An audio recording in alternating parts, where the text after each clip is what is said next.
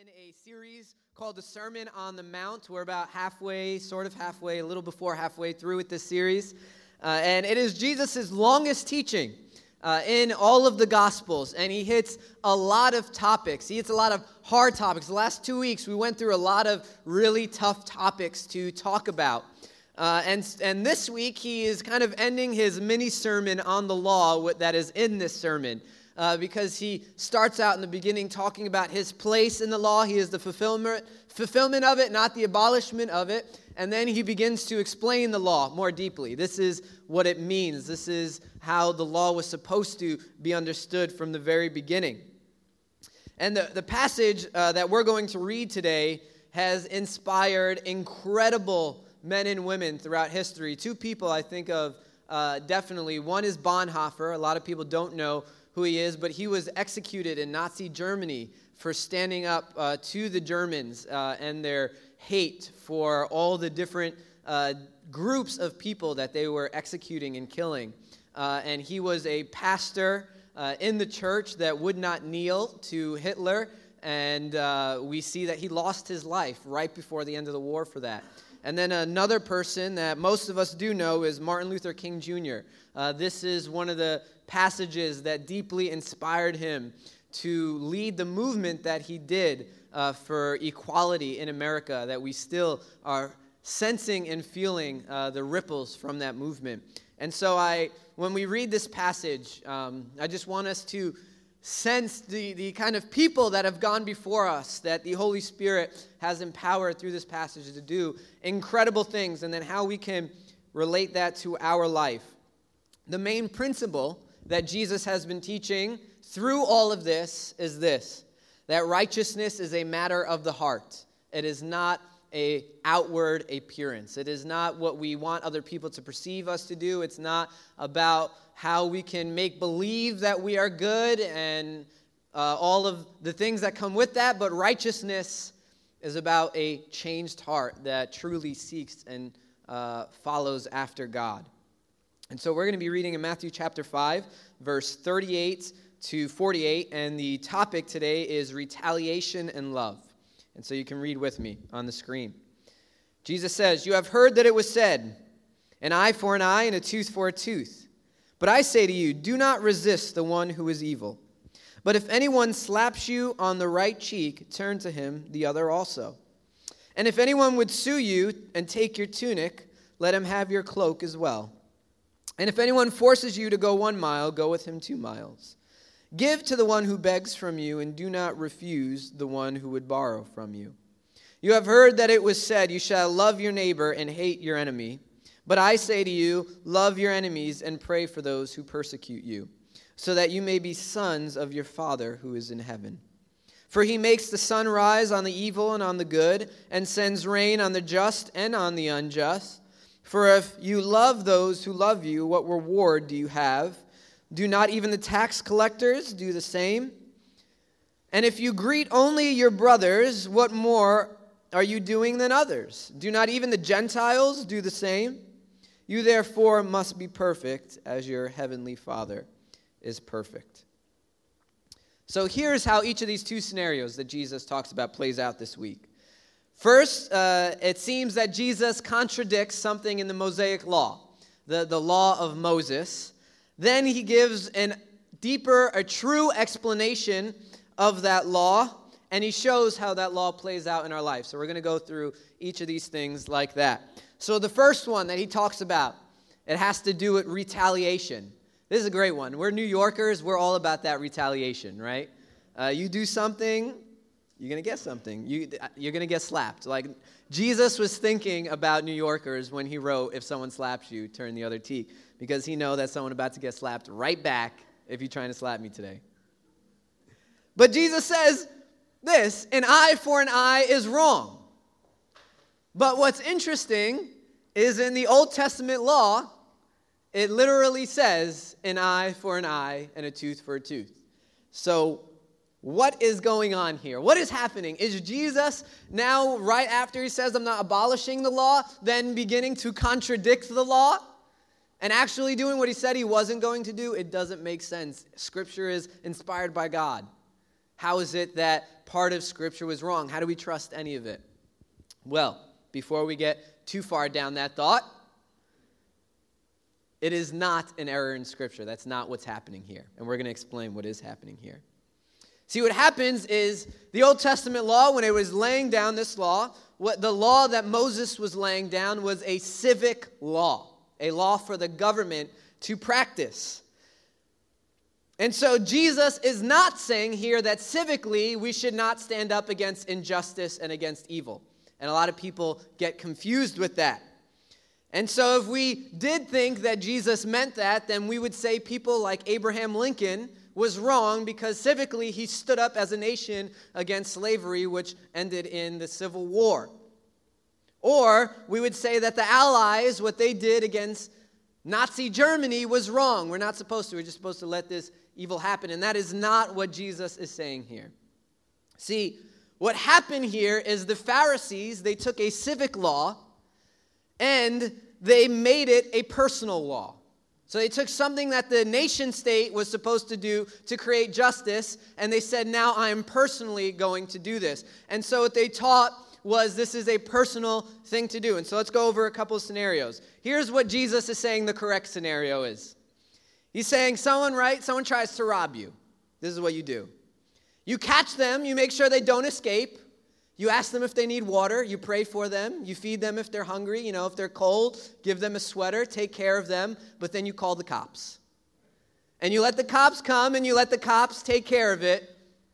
You know, whatever, what do they ask, ask them? What are you robbing me for? You know, can I, can I provide some of that for you? Okay, maybe you're a little hungry, maybe you're a little cold, maybe you're in need of something. Let me take care of that. Let me just tie your hands up real quick for a second.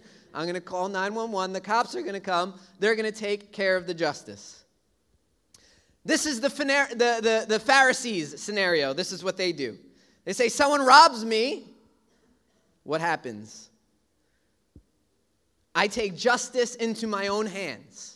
That means I'm going to rob you back. You know, now I may stab you, I may slap you, I may punch you. I'm going to do whatever is in my power to get back at you. They would seek revenge on that person.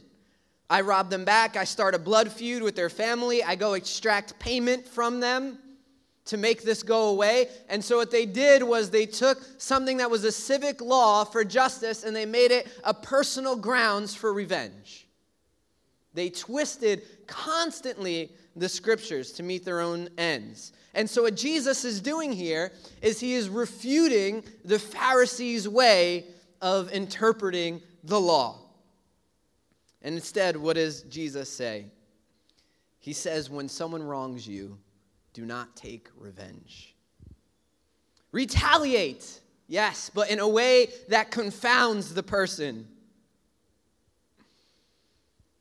Feed them, pray for them, do good towards them.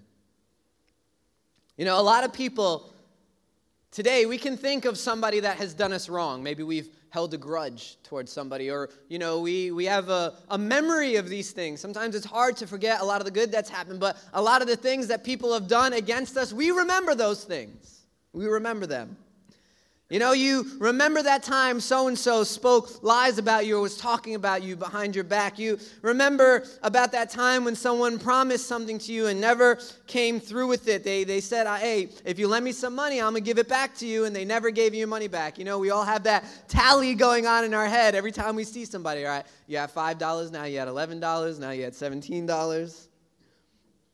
Maybe we got into a heated argument and it got physical and we remember how that person disrespected us. We don't forget it.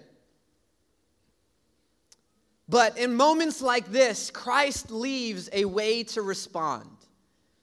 And we're going to actually read in 1 Peter how Jesus responded towards people that mistreated him. So I want us to read in 1 Peter chapter 2 verses 21 to 23. And we'll read it on the screen together. Peter says this He says, For to this you have been called, because Christ also suffered for you, leaving you an example, so that you might follow in his steps. He committed no sin, neither was deceit found in his mouth. When he was reviled, he did not revile in return. When he suffered, he did not threaten but continued entrusting himself to him who judges justly. Peter says this If there's anyone that didn't deserve something bad from somebody, it was Jesus. There was no sin, no guilt found in him. And so, if there was somebody that can take revenge into their own hands, we find that it is Jesus. He is the one that is most justly able to say, I did not deserve this, and for that I condemn you. But what instead does Jesus do when people spit on him, when they reviled him, when they talked bad about him? He did not threaten, he did not revile in return. Instead, he left judgment in God's hands. See, Christ was if you know his story, you know he was tortured in the most brutal way. The Romans had a system of how they beat you that they could beat you into a point of death, but not yet death.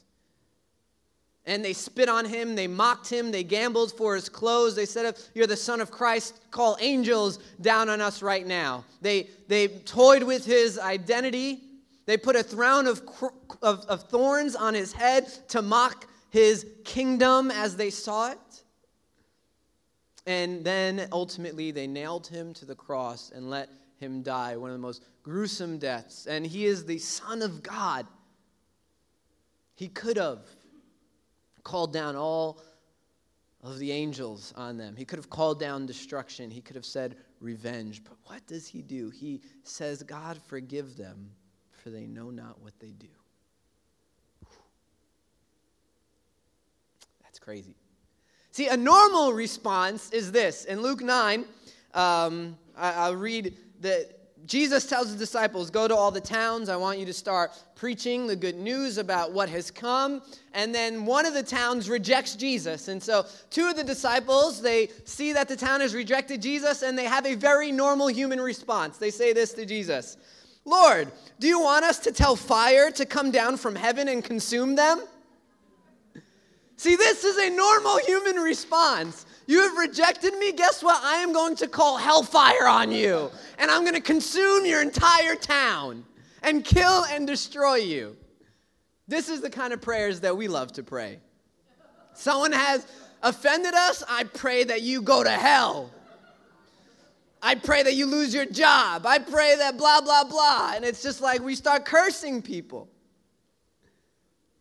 And, it, and it's, it's hysterical because two of the disciples, who are later on known for love, are first calling on deep condemnation and hellfire on these people. It's just hysterical.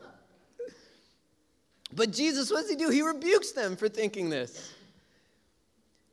This is not the fruit, the fruit that is produced by his sacrifice. And that's what we have to understand.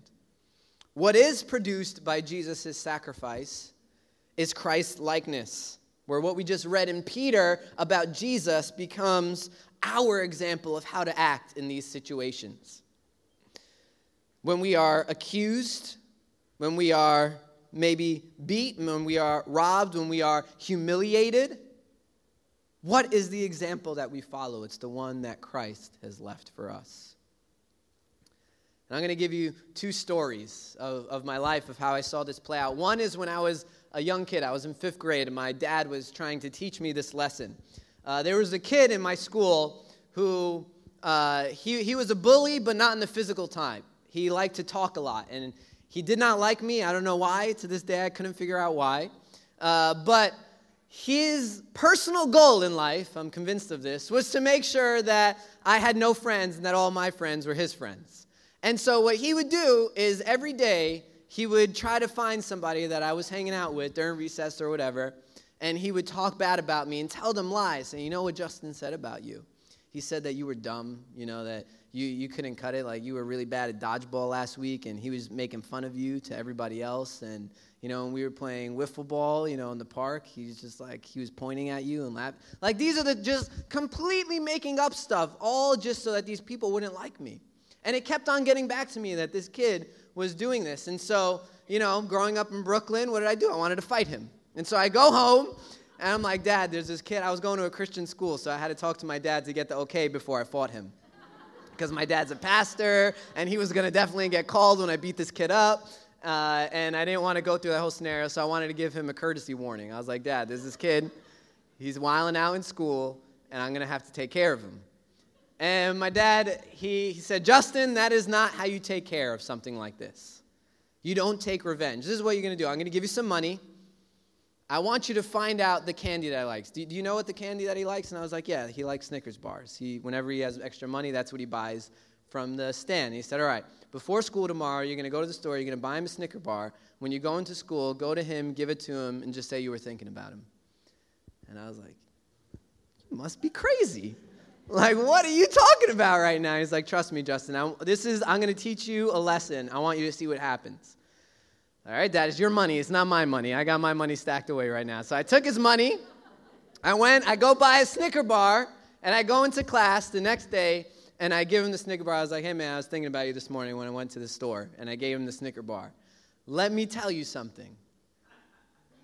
I was, I had never seen such a dramatic turnaround in somebody's life before all of a sudden, all the crap he was talking about me to other people turned into all the good things that Justin was. Oh, you know, Justin's an amazing guy. Look at how good he is at kickball right now. He's just, he's really killing it. He's always saying nice things about you. Did you know that? It was the craziest transformation I had ever seen in my life. And it was really this principle that Jesus had laid down that my dad had known, but I hadn't quite figured out yet, and still would take many years to figure it out. That we see how this plays. How does this work out in our life. And I remember the first time I had to really do this as an adult. I was 18 and I had girl issues, like, you know, most people 18. And so there was this girl that I had really liked. Uh, and I remember uh, we had a, a, bit of a long distance thing going on. Uh, and one of my best friend uh, was always keeping me informed of what was going on because he lived where she lived. And so, I, you know, I would save up money. I had a job, and I'd go fly uh, out there every once in a while to hang out. And one time I went and I flew out there to hang out. And it was a little weird. We were, we were hanging out, we were cool, we were talking.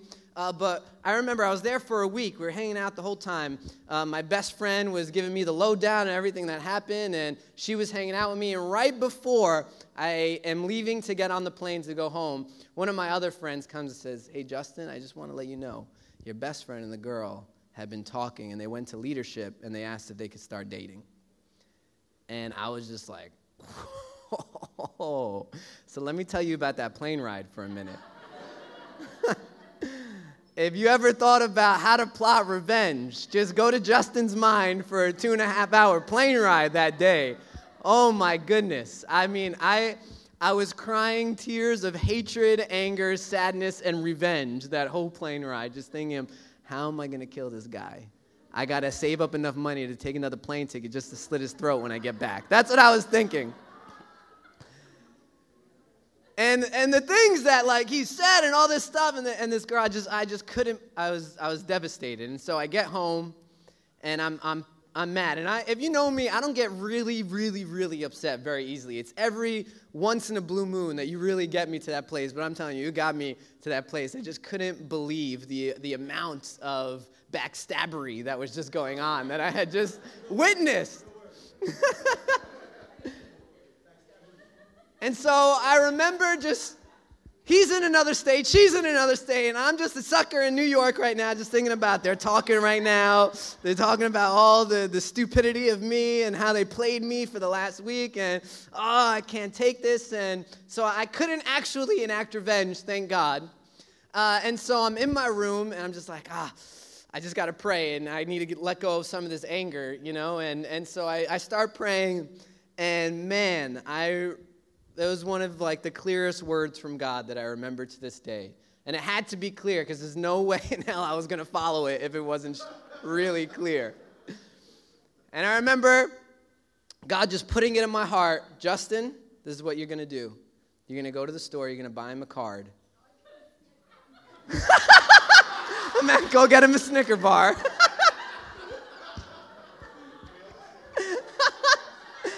Because when you crazy, eat a Snicker. No, I'm just kidding. I should get paid by them right now.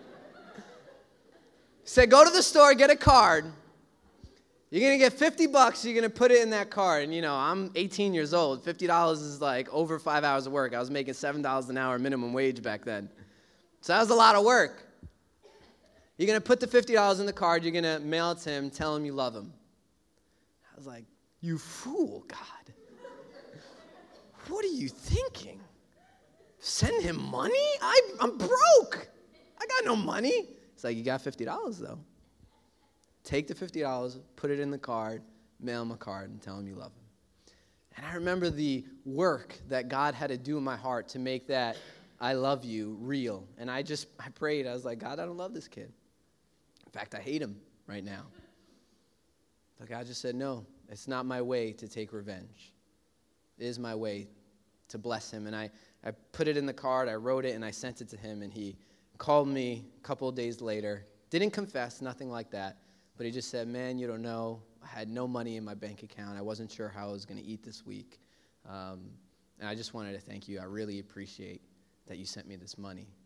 I was like, Yeah, bro, no problem. I love you. Hung up the phone. Yeah, took a Snickers bar. But that is how this plays out in our life right? It's the it's the really uncomfortable moments right? If someone cuts you off while you're driving you're on the train you may think yeah it's time to be jesus like but it's the people that are close to you when they do something that you really get to see what your character is made of where you have to go to god and say god i'm to stab this person. I'm to i'm to hit them. I'm sorry. I like talking about stabbing a lot. It's just i grew up in brooklyn and that's just what we did when something happened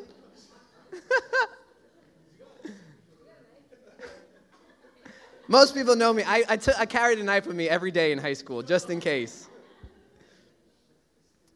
But I want to read this verse in Romans 12, verse 14 to 21. It says this, and this is, this is what Jesus is talking about.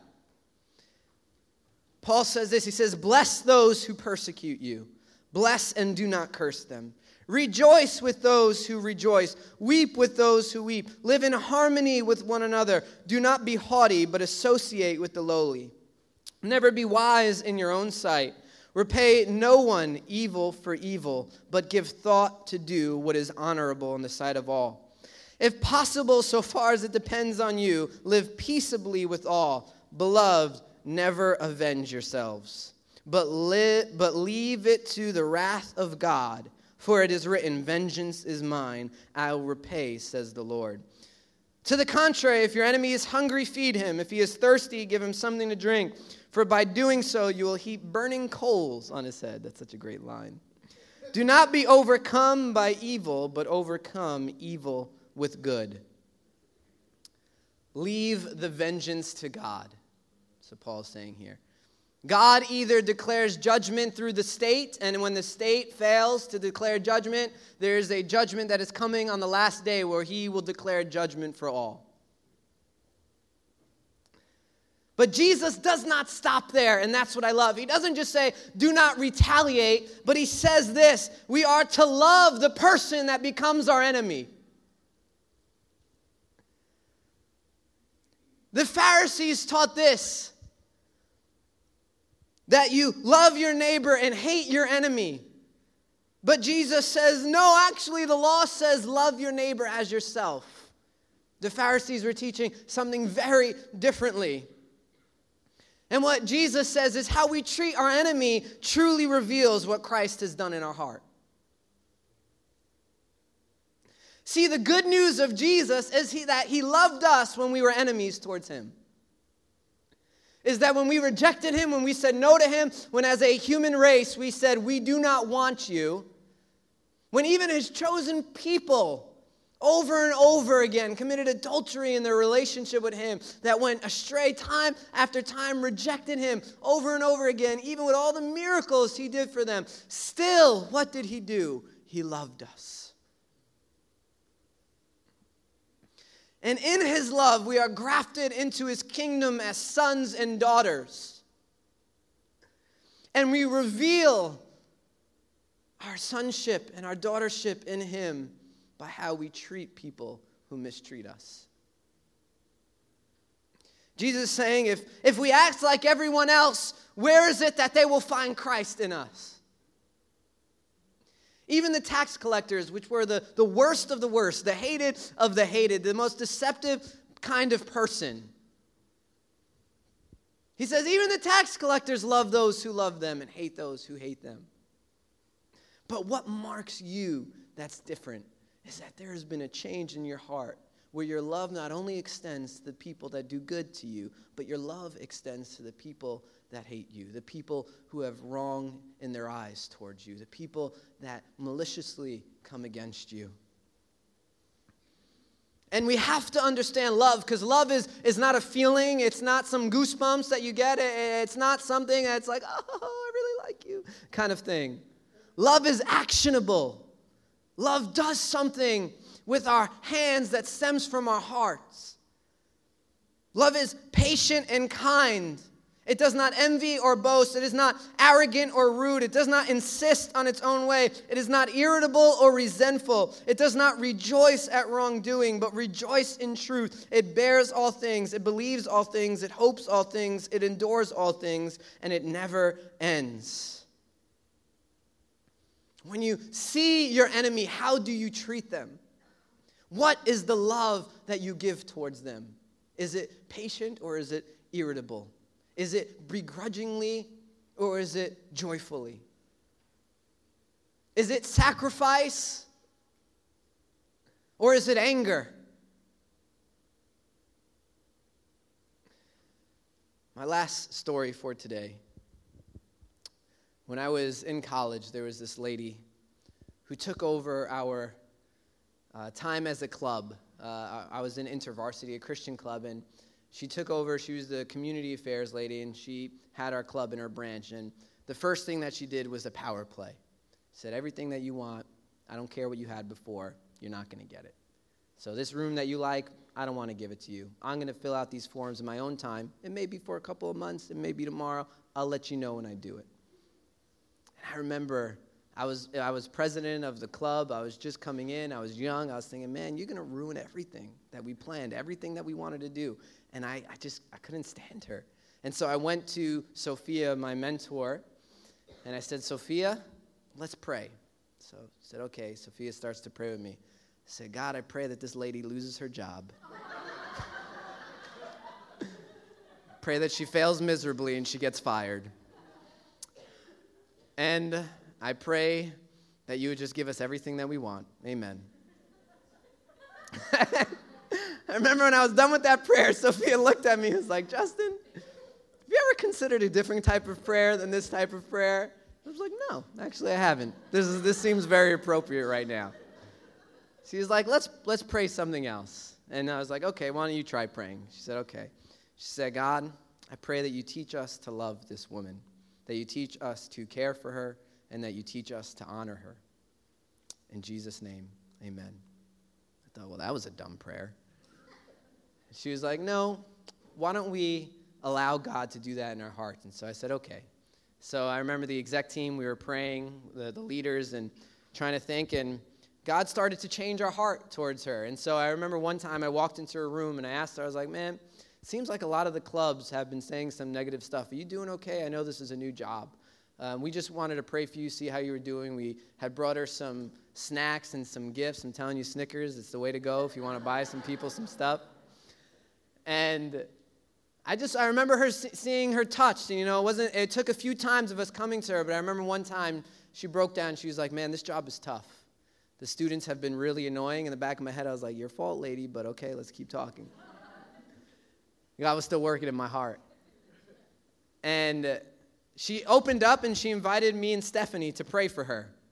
And we prayed for her that day, and it completely changed our relationship. She became one of our biggest supporters, and she became the supporters of InterVarsity for years to come after that. And I still remember about four, four or five years later seeing her walk into church and thinking, man, it's crazy, God, what you will do when we listen and believe in your word. It's just when we show Christ likeness, that is when people truly believe to see the power of the gospel. Is because it so displays and glorifies God in our own heart that people know there is no way that Justin, a human, a sinful and unrighteous, unholy person can act like this, there must be a God that has done something in his life that I want to see happen in my life. And our actions, our love, our non vengeance, our non retaliation should speak to the good news of Jesus Christ and what he has done for us. And so we, in turn, repay that to others. And it glorifies him in a way that nothing else can in our lives. Our people say that is love. In this context, it was like the taxpayers and the Gentiles. They don't do that, but God's people will. And so, Jesus makes this clear call. He says, instead of revenge, love. And that is a call that we who follow him get to live by. Instead of seeking revenge, we seek love. Why don't we pray?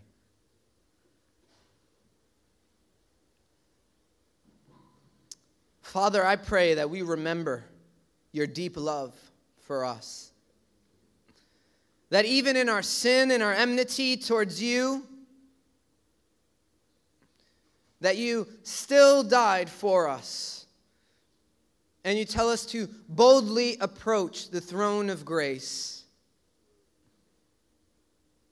That we would change our hearts by your power and how we treat people around us. Holy Spirit, we just ask you to renew our minds, to change our hearts.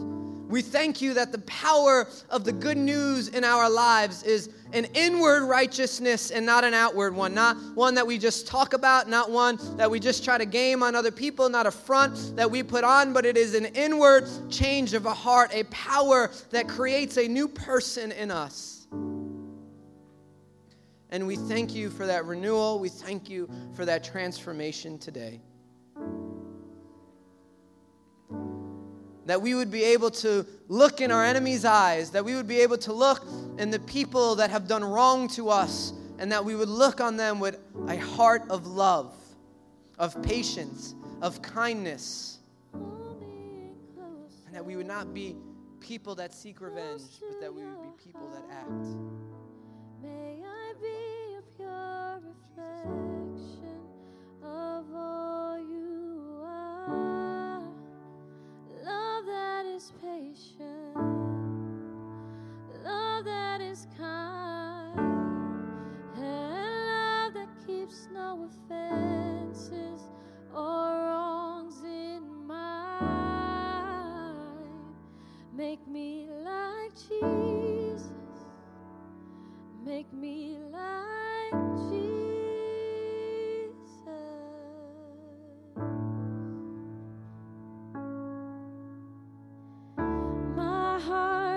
open space for you to come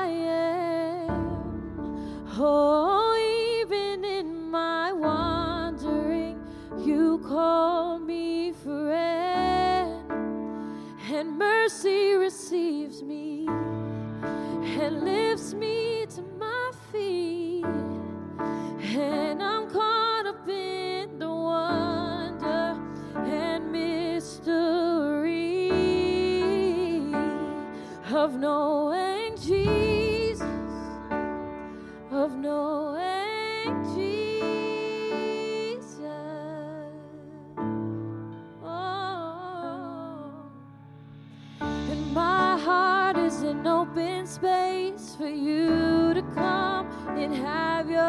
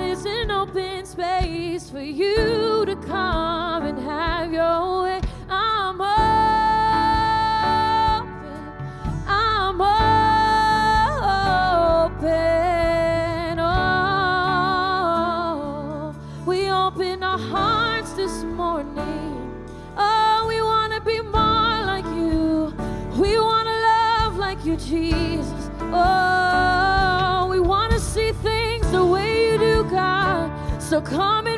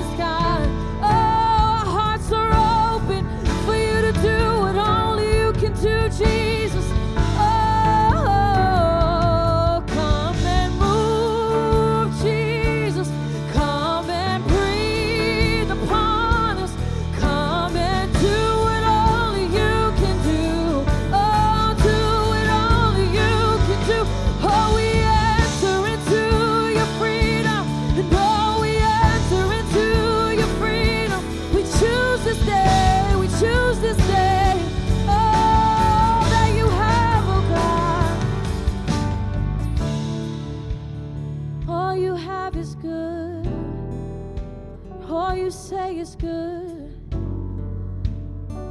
Let us be open to hear. Teach us, Lord.